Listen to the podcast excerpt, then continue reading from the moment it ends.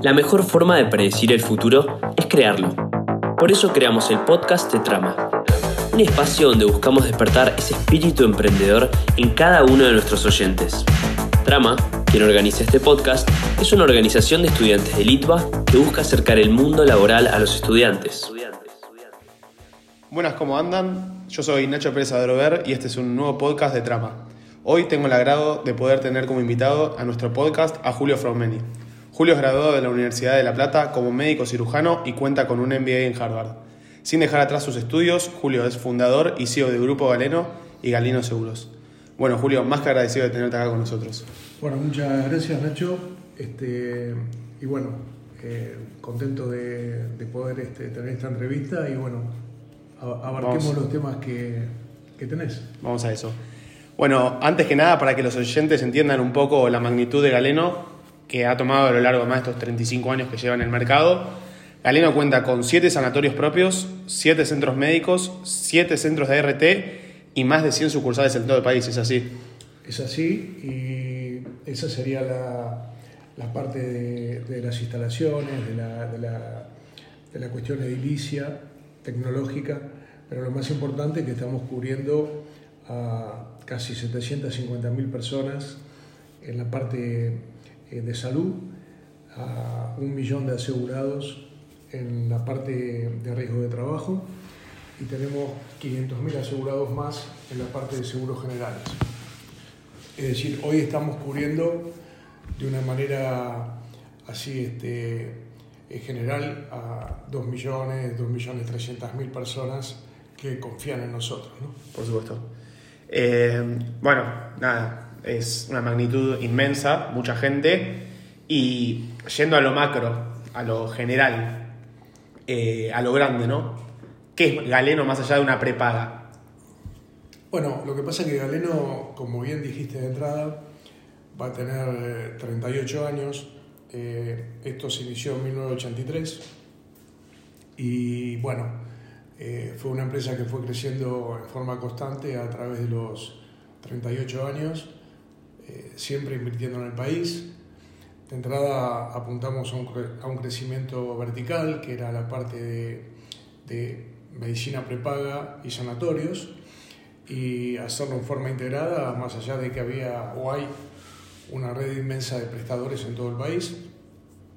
Este, después quisimos apostar un poquito al crecimiento horizontal y ahí fuimos a riesgo de trabajo y Creímos que le podíamos eh, agregar valor por nuestro expertise médico a todo lo que es la accidentología laboral.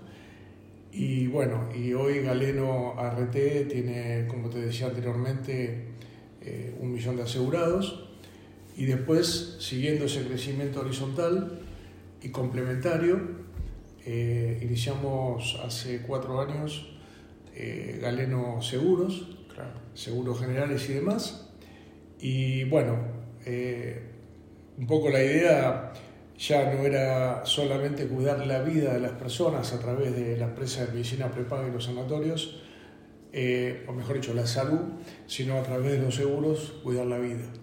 Entonces, hoy muchas empresas eh, confían, digamos, este, integralmente en nosotros entonces toman la cobertura de salud, toman la cobertura de riesgo de trabajo y toman la cobertura de seguros generales, autos, patrimoniales, caución, etc. Un combo. Es un combo que de alguna manera les permite hablar con un solo lugar para resolver los facilitar, día a día. Facilitar el problema, exacto. Bueno, y esto, nada, no puedo dejar de preguntarte cómo se llega a, diversificar una, algo así, porque empezando tal vez con una prepaga, yo digo, empiezo con una prepaga. ¿Qué hago después? ¿Por qué, ¿Por qué tengo que crecer vertical y no horizontal? ¿Qué, ¿Cómo hago para diversificarme? Bueno, allá por el 2010 vimos que el, el, mercado en medicina prepaga estaba, como quien dice, ya tenía un techo. Esas 5 millones de personas, eh, de las cuales este, algunos tomaban eh, otras empresas y habitualmente los socios nuevos eran socios que venían de, competidores y viceversa este, los nuestros hacia otros. Entonces vimos que no había mucho potencial de crecimiento y un poco la pregunta que te haces es cómo sigo creciendo, qué sigo haciendo. ¿no? Exacto. Eh, por esto de que durante todo este tiempo, en forma permanente y a pesar de todas las crisis que hubo en Argentina, nunca dejamos de hacer. Si bien en los momentos este, buenos íbamos más rápido, en los momentos difíciles como ahora vamos muy despacio, pero siempre haciendo. ¿no? Este, y bueno, entonces decidimos eh, ese crecimiento horizontal, agregar más servicios. El 50% eh, de los afiliados de Galeno Salud son empresas. ¿no? Tenemos empresas, te diría, las más importantes del país, Techin, IPF, IBM, eh, Banco Macro, Banco Galicia, eh, Itaú, eh, es decir, muchísimas empresas grandes que confían hace, hace años en nosotros y bueno, y esto nos dio la oportunidad de ir a ofrecerle otros servicios y bueno, y de alguna manera seguir sumando confianza eh, en, en, esto de tener una integralidad de servicio, salud y vida. Nos está yendo bien en el sentido de que este, en las áreas nuevas que incorporamos se fue creciendo, Sí. pero acá viene el contexto país, ¿no? Es decir, en un contexto país que pasó todo lo, lo que sabemos en el año 2020 y 2021, bueno, todo tiende a achicarse, eh, el país es más chico, eh, yo diría más pobre, Sí. y, y el mercado que de alguna manera te puede comprar todos estos servicios, que apuntamos a que sean de primera, Se redujo. se redujo muchísimo. Sí. Este, sobre todo eh, la clase media que se subía a este tipo de servicios, bueno, eh, hoy está todo justo, ¿viste? entonces no hay nuevos clientes, es muy poquito. Y frente, frente a eso que me acabas de mencionar, dentro de la prepaga que tiene muchas alternativas de- desde lo más completo a una prepaga básica, ¿hubo mucho cambio de gente que se bajaba de prepaga o que incluso se iba o la gente con el COVID se La- quedó? Claro, la gente por el tema del COVID eh, hizo lo imposible por mantener la cobertura. Claro. Y es cierto que la gente se quedó, por supuesto que hubo alguna baja de planes en, en todas las empresas, Por supuesto. pero te diría que nada significativo. Es como que yo creo que hay prioridades ¿no? para una familia tipo que puede ser primero la salud, el estudio, la comida y después te podés privar del resto. ¿viste? Perfecto. Y bueno, te pregunté cómo se llega a diversificar esto y yo encontré una frase, que creo que vos la dijiste, que dice, aunque el grupo tiene más de 2 millones de socios, vos todavía lo definís como una empresa familiar porque aún sentís que lo que haces el día a día es, es con tus propias manos. Esto es la clave, es un... o Yo, sea, diría- yo no, no diría que es la clave, es, es lo que me tocó vivir. Entonces, eh, yo empecé esto muy chico, eh, me recibí de médico muy joven, eh, después hice cirugía general y de tórax muy joven. Cuando junté mis primeros pesos por una cuestión racional y, y mi formación de estudio, eh, me fui a preparar a Estados Unidos para decir, bueno, ¿qué hago con los poquitos pesos que tengo? sí. y ahí se me abrió un poquito el mundo financiero y entender un poco cómo operaba el mundo, sobre todo el primer mundo. sí. Y, y bueno, y todo eso me fue ayudando como para marcar un camino. Y sí tuve siempre, si yo te digo, no, no como virtud, ¿no? sino eh, como característica, que es un poco lo que te decía hoy. En 38 años de trabajo, a pesar de la crisis del 2001, la del 2008, eh, cuando se rompe la convertibilidad, siempre seguía haciendo. No hubo un año que no inaugurara algo. Vuelvo a repetirte, cuando las cosas van bien, uno va con una velocidad crucero Distinta. distinta. Hoy seguimos haciendo cosas este, que por ahí también son todas inversiones que llevan años Más de largo plazo. y apuntadas a muy largo plazo.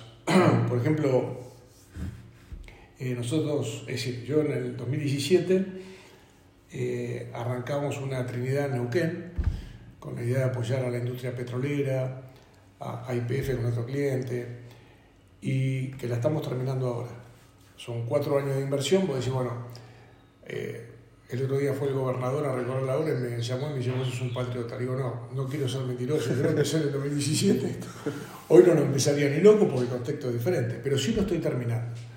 Entonces vos me decís, y Julio, ¿y está bien cuatro años? No, mira, la verdad que lo podía haber terminado a, a velocidad crucero a principios del año pasado. Pero cuando te quedas sin nafta, va mucho más despacio. Lo que no vamos es abandonar la obra. Entonces la voy a terminar, será marzo, abril, mayo del año que viene. Y seguro es la obra de salud privada más importante que haya tenido la Patagonia en su historia. Y esas son las cosas que me emocionan, porque digamos, no hay un, un racional económico, porque teniendo una visión 360 de lo que es la economía y los sectores, y qué te conviene más y qué te conviene menos, te diría que es la peor inversión que puedo hacer. Hacer un sanatorio en Neuquén. ¿Quién apostaría por eso, no? Claro. Pero lo hago porque tengo, eh, siempre digo, tengo tres, cuatro pasiones. La primera es la medicina. La, la segunda me la inculcó mi viejo, que es el campo. La tercera se dio naturalmente, que es las finanzas, y me encanta muchísimo construir. Me encanta muchísimo construir. De cuando estaba la, la hiperinflación allá en el, en el 89, yo estaba con mi pequeño sanatorio en Quilmes Sí. y compraba la casa al lado y agregaba y construía con un albañil que no me lo puedo olvidar, se llamaba Don Francisco. Le pagaba los sábados. Y venían mis amigos y me decían, che, ¿cómo poner ladrillo? ¿Viste? Porque la tasa de interés, la hiperinflación, te pagaban 5.000% Sí, muy. anual. Sí. Y don Francisco me decía, vos no le hagas caso a esto, vos seguís poniendo ladrillo. Y son cosas que a uno le quedan. Este, y bueno, ese fue el camino. Y yo creo que eh, si vos me preguntás eh, cuál es la cualidad, he tenido perseverancia. Exacto. Una madera dura y a pesar de que, viste, por ahí el amigo te dice pará, la familia te dice pará, y yo siempre fui. Lo cual no quiere decir que, digamos, esto siga eternamente, ¿no? Porque la vida también se acaba, pero digo, es lo que hice hasta ahora, ¿no? Es lo que te puedo contar hasta hoy. El mañana no lo conozco. Nadie. Por ahora nadie. Bueno, justo acá tenía una pregunta que es, ¿cómo describirías a alguien, a un emprendedor? ¿Y cuál es la cualidad de un emprendedor? Ya creo que perseverancia es una. Perseverancia es una, y, yo cre- creo que la mayor característica es eh, tenés que sentirlo. Eh, emprendedor, hacedor, eh, eh, no sé, yo si me miro con el espejo retrovisor para atrás, nunca me, de qui- nunca me quedé quieto. Siempre tuve algo que hacer y si no tuve algo que hacer me lo inventé. Este, y eso es, yo creo, típico de- del hacedor, del que siente hacer cosas. Está también el, el- a ver, eh, y también mirar la plata como, o, o el dinero, eh, no como algo para acumular, sino como algo que te permite, un instrumento que te permite hacer cosas.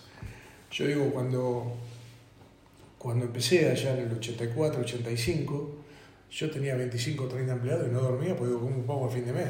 Sí. Hoy trabajan 12.000 y el año que viene se van a incorporar 1.500 más en Neuquén. Y, y bueno, uno también va generando trabajo, eh, atrás de cada puesto de trabajo hay una familia, que en épocas de crisis tan profundas como esta, que yo digo que ya no es una crisis, sino que es un problema estructural, difícil de resolver, uno hoy con toda honestidad se llega a angustiar, ¿no? Porque si, bueno, con políticas cerradas, con caminos equivocados, con gobiernos que no apoyan al, al- al que invierte, al que generan. Bueno, la carga de 12.000 empleados Eh, es dura. pesada, ¿viste? Pesada por la responsabilidad que eso implica, ¿no?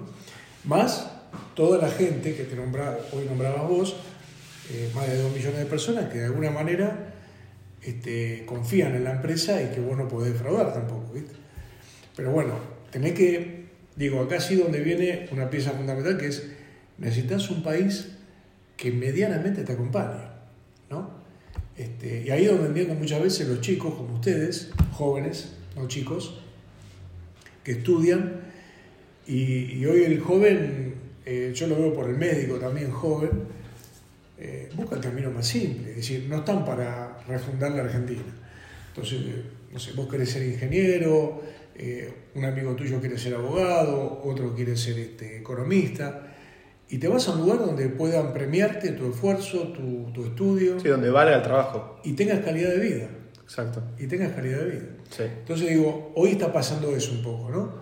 Es decir, eh, esta generación nueva de la cual vos sos parte, que, que estudia y que quiere trabajar, la están mirando la Argentina con bronca, ¿no? Porque dice, bueno, pará, ¿qué hago yo acá? ¿No? Sí. Es decir, ¿me recibo y qué? ¿Cómo va a ser mi vida? Y si tuviste oportunidad de viajar, como de hecho la tuviste, comparás y decís, bueno, pará, voy por el camino más simple que el camino más rápido. Exacto. Yo justo acá mira, tengo otra pregunta que es, ¿qué le recomendás hoy en día a alguien de nuestra edad? Justo en esto que me acabas de decir. Es una pregunta realmente difícil porque eh, yo le, le diría todo lo contrario a lo que yo hice. Yo aposté acá, luché acá, eh, soy un agradecido a la Argentina eh, porque más allá del esfuerzo, vos necesitas que suerte, que Dios te acompañe. Eh, yo estudié en una universidad gratuita. Nosotros cuando entramos a la FACU en La Plata hicimos un curso de egreso y entramos 15.000 y, y bueno, y cuando terminó la carrera nos recibimos 300. Este, entonces digo, a mí sin nada, porque yo no tenía ni para comprarme un libro, este, iba a la biblioteca, no estaba en internet, eh, le pedía prestado un libro a alguien o compraba un resumen. Bueno, y una facultad que me apoyó me pude recibir de médico, pude ser cirujano general, pude ser cirujano torácico, y por esa cosa de la vida yo quería hacer eso nada más. Me metió en un emprendimiento chiquito con ocho camas, con dos quirófanos. Y pasó todo lo que pasó después, ¿viste? Este, entonces digo, ahora yo hoy no es la Argentina en la cual yo me crié, en la cual, entonces No existen esas oportunidades. si uno tiene que ser realista, pragmático, Sí. este, vos me preguntás qué hago y mira, hay lugares muchísimo mejores que este. Acá tiran las querencias, los amigos, los familiares. Pero llega un momento que vos decís, bueno, para, también eh, no es solamente lo económico, ¿no? Este, que salgas a la calle y te pase algo, este, en fin, Sí, sí, más allá de la, de la Argentina es difícil. 100%. Eh, entonces, habiendo otras oportunidades, eh, yo tengo muchísimos amigos que se han ido a, a vivir afuera, Estados Unidos, Europa, y una vez que te adaptas están felices. Hay un periodo de adaptación, la calidad de vida es otra, caminas por la calle tranquilo, este, tenés oportunidades, si salís de una buena facultad o tenés una buena formación, las empresas te buscan, ni siquiera tenés que ir a buscarla. Este, y el día que tenés que armar una familia, que estarás a, a cuánto, 5 o 10 años de hacerlo, bueno, tenés con qué hacerlo. Bueno, nada, me llama la atención esto, que no es solamente lo económico, sino también la tranquilidad de uno mismo, ¿no? O sea, la economía no es todo plata en la vida, sino que hay que priorizar otras cosas. No, no. Y de hecho la plata es algo que no te termina dando la felicidad, pero digamos, eh, en un contexto como este, donde, viste, hay mucha gente que está mal, eh, hay poco trabajo, este, el trabajo que hay está mal pago, porque a las empresas le cuesta muchísimo pagar los sueldos y a la gente no le alcanza para vivir. Y entonces, bueno, ese es un...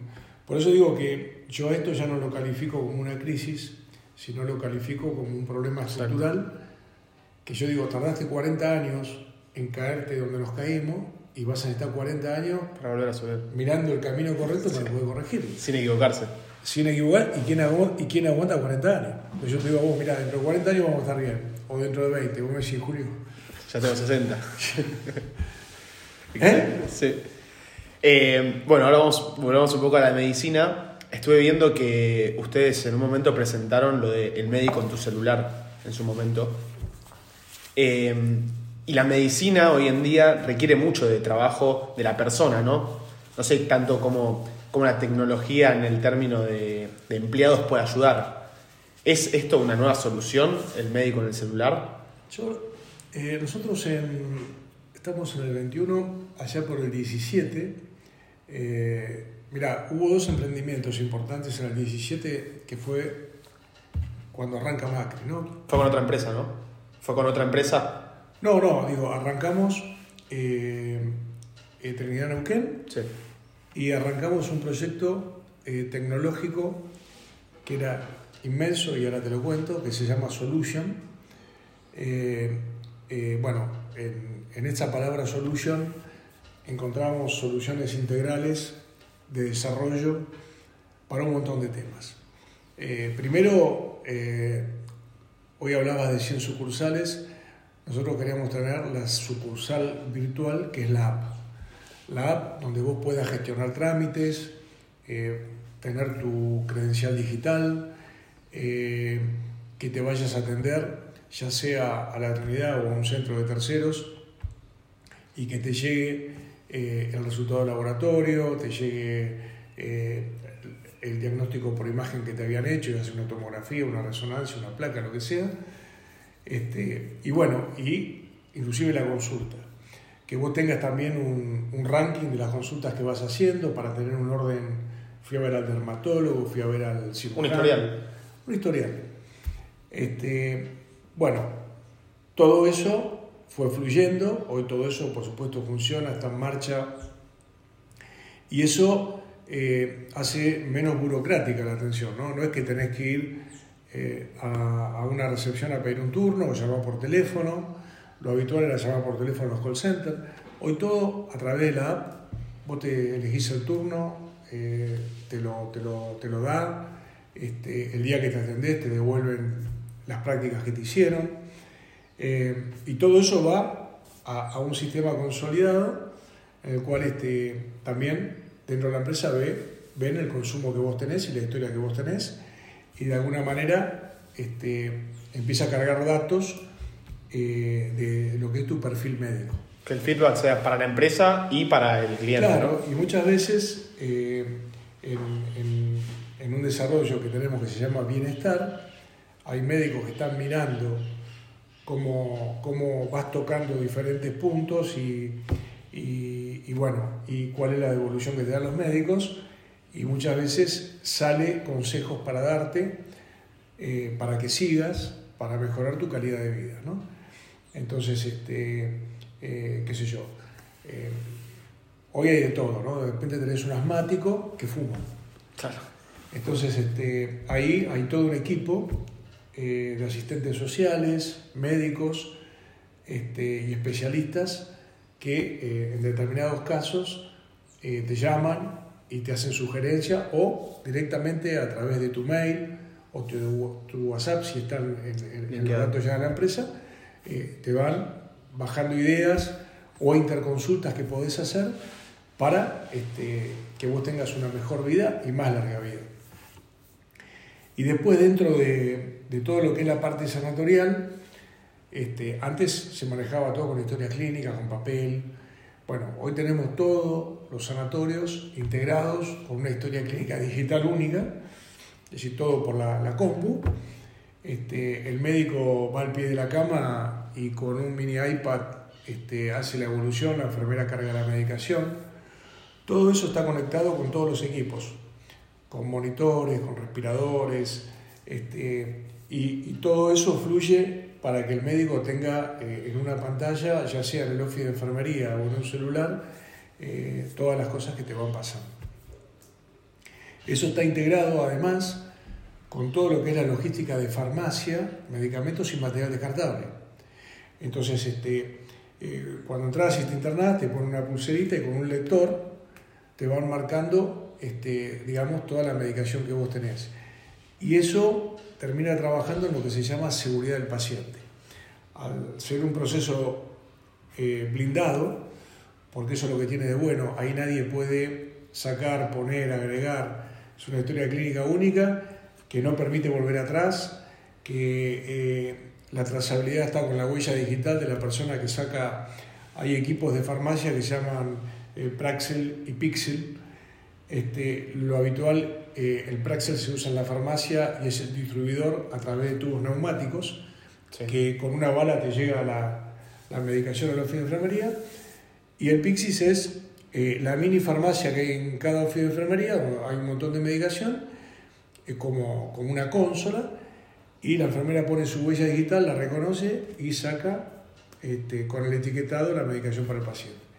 Bueno, todo esto que te cuento en dos minutos es un trabajo de programación y de este, de, muchísimas horas, de, muchísimo dinero, pero es donde estamos actualizando. Y ahora estamos incorporando este, en, en, Trinidad Palermo, eh, inauguramos el año pasado ante la pandemia la última torre, eh, la cuarta torre, y en esa cuarta torre nosotros nos propusimos eh, hacer trasplante cardíaco, que ya hacíamos en, Trinidad Mitre, pero queríamos ponerlo en Palermo también. Eh, trasplante cardíaco, trasplante pulmonar, trasplante de riñón, trasplante de hígado y páncreas. Y eso está todo funcionando ya, está todo, este, digamos, ya son programas que están en marcha. Activos. Y el último que nos falta es el trasplante de médula ósea, que yo calculo que las aprobaciones del INCUCA y todo eso van, a terminar eh, es, es, el más largo porque tiene procedimientos de asepsia eh, mucho más rigurosos. Yo calculo que para diciembre lo vamos a tener. Y el otro proyecto, que ya lo tenemos también, era eh, robotizar los quirófanos. Entonces hace 60 días llegó el primer robot, que yo ahora te muestro después las fotos, para todo lo que es cirugía traumatológica de cadera y rodilla. El robot opera con los cirujanos y a través de una parametrización y una pantalla hace que este, el margen de error sea 0,01111. Cuando vos te operás de cadera, eh, a pesar de que te quede barra la operación, lo más común es que quede una pequeña dismetría. Dismetría es cuando una cadera te queda 2 milímetros abajo de la otra. Que está como rainbow. No es rengo, pero eh, le va lesionando la columna. Claro. El, cuerpo humano es cuasi perfecto. Cuasi perfecto. Entonces, este, si bien esa cirugía avanzado un montón, esos 2 milímetros hace que vos con el tiempo empiezas a tener lesiones en la columna lumbar, este, o compresión medular, o hernia de disco, y, todos los problemas lumbares que trae eso. Bueno, estos aparatos, aparte de ayudarte en la cirugía, que ahora te lo voy a mostrar, intervienen con vos, pero hacen que la cirugía sea a prueba bala, a prueba error. Este, y eso ya, ya está implementado y el próximo proyecto es traer un robot para cirugía general que se llama Da Vinci, que se usa para cirugía general y cirugía prostática. Y ah, es complejo, es antieconómico, pero viste, siempre queriendo, como te digo, como me decías al principio, hacer cosas que uno vio en otro lado y decir qué bueno que está y en la medida que el país te permita ir incorporándolas. En ambos casos el robot eh, es un ayudante del médico. Tiene que haber un cirujano, lo que sea. Exacto, sí, sí. Eh, ahora, ahora te lo muestro. Sí, pero en el sentido, a ver, ¿va a llegar el robot en algún momento a reemplazar al cirujano, crees? ¿O yo creo que con el tiempo sí. Por ahí no lo vamos, ahí sí yo no lo voy a ver, pero yo creo que va a haber un momento que, este, digamos, vas a poner paciente en la camilla, este, de la misma manera que... El servicio de un auto. Viste, eh, la fabricación de un auto está toda robotizada. Sí. El, el 3% del valor de un auto es mano de obra. Sí. Es decir, hoy son todos robots, robot, no se equivoca ninguno, el remache va donde va, el ensamble va donde va. Este, y bueno, y yo creo que en algún momento se va a llegar a eso. Este, y la otra cosa que también desarrollamos, eso lo hicimos junto con Sancor Seguros, eh, no Sancor Salud, sí, sí, Seguros, es este, una, una aplicación que se llama Llamando al Doctor. Eh, eh, la empresa se llama LAT, es una sociedad que hicimos a media con, con Sancor Seguro un desarrollo muy grande, donde eh, hicimos la consulta virtual con una capacidad de desarrollo para 10 millones de personas. Es decir, eh, nosotros hoy...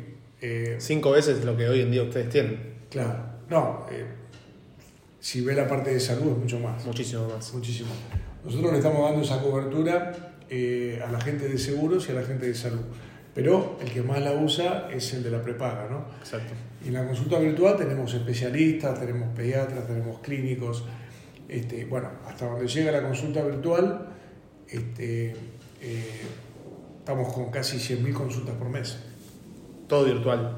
Todo virtual, este, con receta digital, el médico te ve, este, se están viendo, te, te hace eh, la historia clínica El momento. en el momento. eh, y bueno, y si el cuadro da, te receta ahí mismo, él te hace la receta y vos con la, la receta virtual podés ir a comprar este, a, a la farmacia de nuestra red. Eso también fue un avance importante porque había mucho problema chico.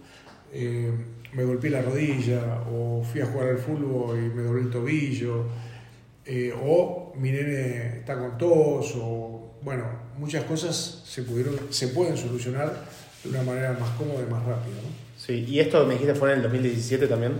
Eso lo arrancamos en el 2017 y por cosas de la vida empezó a funcionar en el 2019. Este, en el 2019 ya empezamos con todo eso. Se usaba muy poquito. Y la pandemia fue el... Claro, se usaba muy poquito porque la gente estaba acostumbrada a ir al médico. Exacto. Y la pandemia es como que aceleró el proceso y de repente de, no sé, mil, dos mil consultas que teníamos por mes, pasamos cien mil. Claro, y bueno, y yendo a esto de la pandemia, con todo esto que vos me escribís, yo tengo alguna teoría que es como, si yo tengo un, pro- un problema con poca gente, a la hora de resolverlo tal vez es un problema más fácil de resolver. Pero si yo, te- yo tengo un problema con tanta gente, la solución no es tan fácil.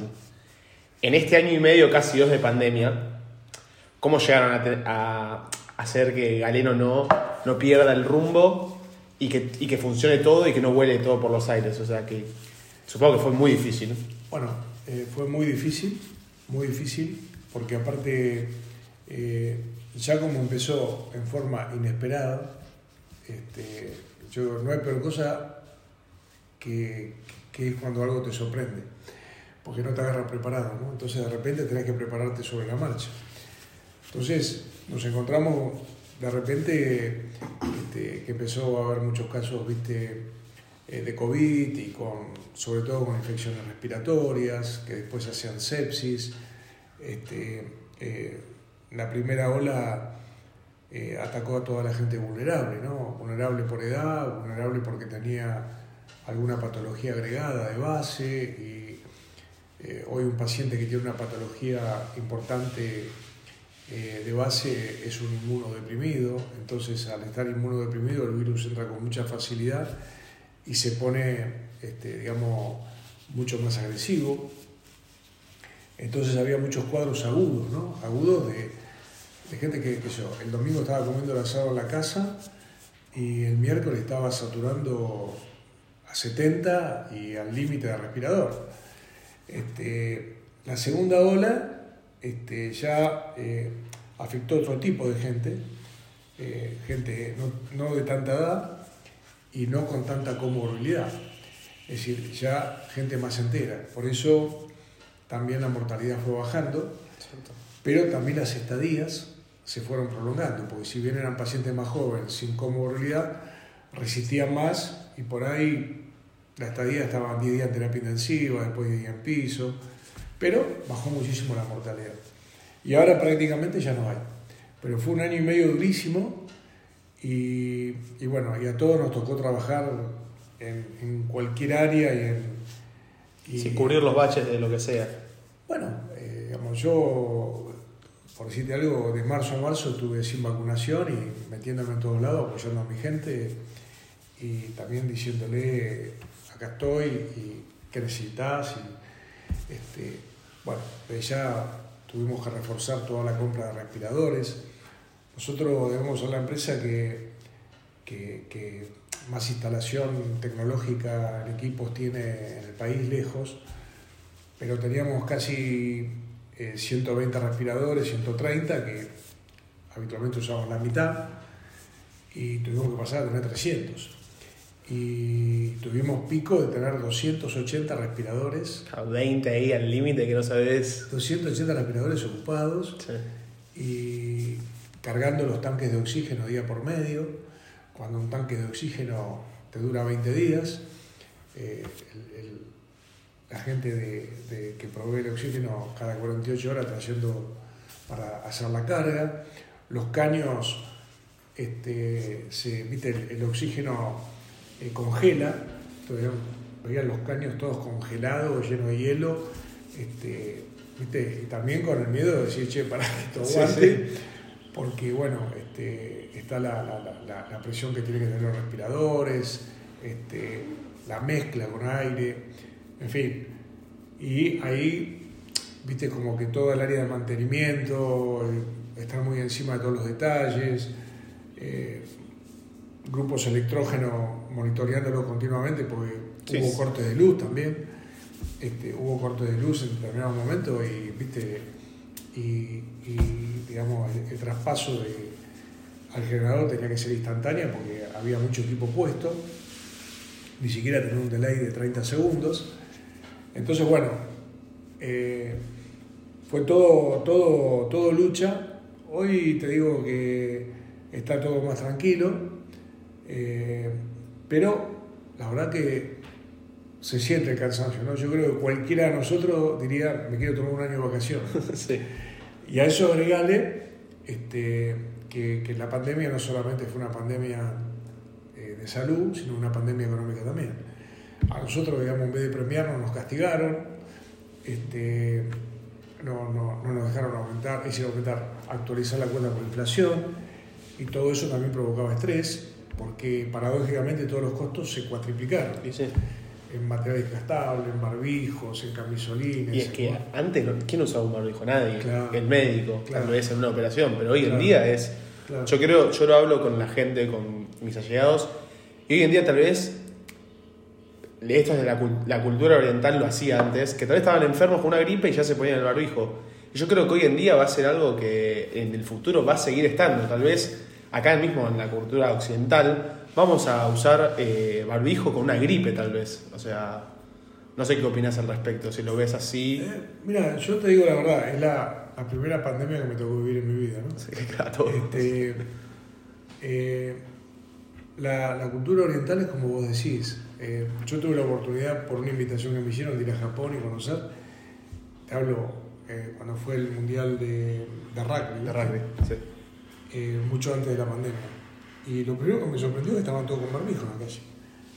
Vos vas por la calle y están todos los... Bueno, imagínate ahora con pandemia. Ahora, yo, si vos preguntás a mí, creo que, eh, por ejemplo, vas a Estados Unidos y ya el barbijo... No se usa. Este, entonces digo, me, me parece que va a ir decreciendo y por ahí sí va a mantener el barbijo una persona grande o, como te decía, que tiene una patología y sabe que es un inmunodeprimido, tiene que cuidarse, eh, o por ahí entrar a un negocio que te diga en la puerta entrar con barbijo, bueno, te pones el barbijo, pero lo vas a tener siempre en el bolsillo, creo, siempre, por un rato largo, pero creo que se va a ir usando a la medida de la necesidad. Yo, por ejemplo, voy a un sanatorio y me pongo el barbijo, y, pero bueno, porque el protocolo te dice que tenés que usar el barbijo. Este, pero bueno, tampoco hay hoy tanta virosis ni, creo que ya ni, tenemos enfermos con COVID internados, ¿viste? Claro, y bueno, justamente esto, en un momento no se sabía qué es lo que pasaba, después se creía que se sabía qué era lo que pasaba y no, no era ciertamente eso, después se conoció qué es lo que pasaba con el COVID y ahora está la duda de, ¿vamos a vivir con esto nosotros? ¿O, o crees que ya dentro de unos años no va a existir más? Yo diría que fue medio así, pero yo te lo, te lo, te lo plantearía de otra manera. Sí. El COVID llegó, sabía que se sabía de entrada que pegaba muy fuerte a nivel respiratorio, eh, entraban los alvéolos del pulmón y los inflamaba, y el alvéolo al estar inflamado no tiene capacidad de tener aire. Entonces vos cuando respirás, eh, el pulmón se queda sin la capacidad de aguantar el aire en esos alvéolos. Los alvéolos son como paneles de abeja. O sea, entra aire pero no captas el oxígeno. Es decir, eh, en, realidad respiras, pero no te entra aire a los pulmones porque el alvéolo, que es como un panel de abeja, este, son todas celditas, al estar inflamado no tiene la capacidad elástica de, agarrar el aire y hacer el intercambio gaseoso que tiene que hacer el pulmón, que es oxígeno por anhídrido carbónico. Este, eso se sabía de entrada. Entonces, bueno, ahí aplicaba corticoides, antivirales, este, eh, bueno, en los casos que se complicaba, eh, la respiración mecánica no hace otra, que, otra función que forzar al pulmón a que este, eh, tenga la capacidad elástica. Lo que vos no podés hacer inspirando en forma normal, te lo hace el respirador mecánico presión. Y con eso te mantiene la saturación. Y la dinámica como era, bueno, a medida que la inflamación cede, sacas al respirador porque se recupera el pulmón. Y eso a veces tardaba semanas. Este, eso se veía claro. Lo que se veía claro también, que la solución era la vacuna. 100%. Ahora, la vacuna, cuando vos vas a, la historia, es algo que normalmente tarda dos años más. Y el desafío, que yo creo que el, pionero de todo esto y el que aceleró las cosas y demás con mucha inyección de plata, eh, fue Estados Unidos con Trump, este, donde le dio liquidez al laboratorio y aceleraron el proceso. Y vos pensás que una pandemia que formalmente se declaró en marzo, febrero-marzo, nosotros, es decir, la, la, humanidad tenía en diciembre vacunas. Sí, es una locura. Entonces, ahora bueno, ¿qué hicieron todos los países? Como la velocidad, la velocidad este, de desarrollar la vacuna fue muy rápida, todos los países se toqueaban con múltiples laboratorios, porque se suponía que alguno podía tener algún problema. Exacto. Nosotros no hicimos eso. Nosotros nos casamos con un, con un laboratorio que no fue bien y tuvimos un retraso de 3-4 meses, te diría diciembre, marzo, abril, que fue vital, porque ahí se podría haber salvado cualquier cantidad de gente. Pero bueno, eso no pasó, este, las vacunas empezaron a llegar este, después del verano, ahí se empezó a vacunar y lo que cambia la dinámica, yo te digo hoy prácticamente no hay, es la vacunación. Porque la vacunación te da inmunidad y eh, no es una inmunidad que decir no me puedo contagiar, pero lo más probable es que si te contagias o no te des cuenta o la sintomatología que tengas sea baja, bajísima, re Entonces, bueno, este, se sabía dónde pegaba, se sabía a quién le pegaba más fuerte, que es la gente mayor y los que tenían patología, porque son inmunodeprimidos, y el virus entra mucho más fácil porque vos no tenés defensas, y también se sabía cuál era la solución. ¿Cuál era la incertidumbre? ¿Estará en seis meses, en ocho meses, en un año? Bueno, y la verdad que lo que hizo este, la ciencia, el desarrollo tecnológico, porque no es que hubo un solo tipo de vacuna. Hubo vacunas con virus atenuados, hubo vacunas con R mensajero, es decir, diferentes tipos de abordaje al virus. Y la verdad, todas excelentes, la Johnson Johnson, la Pfizer, la Moderna, la Sputnik, excelentes. Eh, la Sinopharm. Ahora, este, cuando vos ya empezás a tener masa crítica vacunada, bueno, el contagio empieza a decrecer. Y eso es lo que está pasando en el mundo. Este, cuando tenés el 70% de toda la población ya vacunada con dos dosis, ahí ya podés hablar de inmunidad de rebaño, que creo que a nosotros nos falta un poquito todavía, pero ahí ya, digamos, este, lo único que tenés que hacer es por ahí agregar una tercera dosis en algún momento como para mantener la inmunidad hasta que el virus desaparece.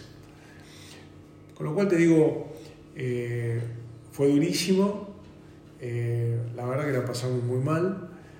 Yo tuve compañeros respirados y a punto de morirse.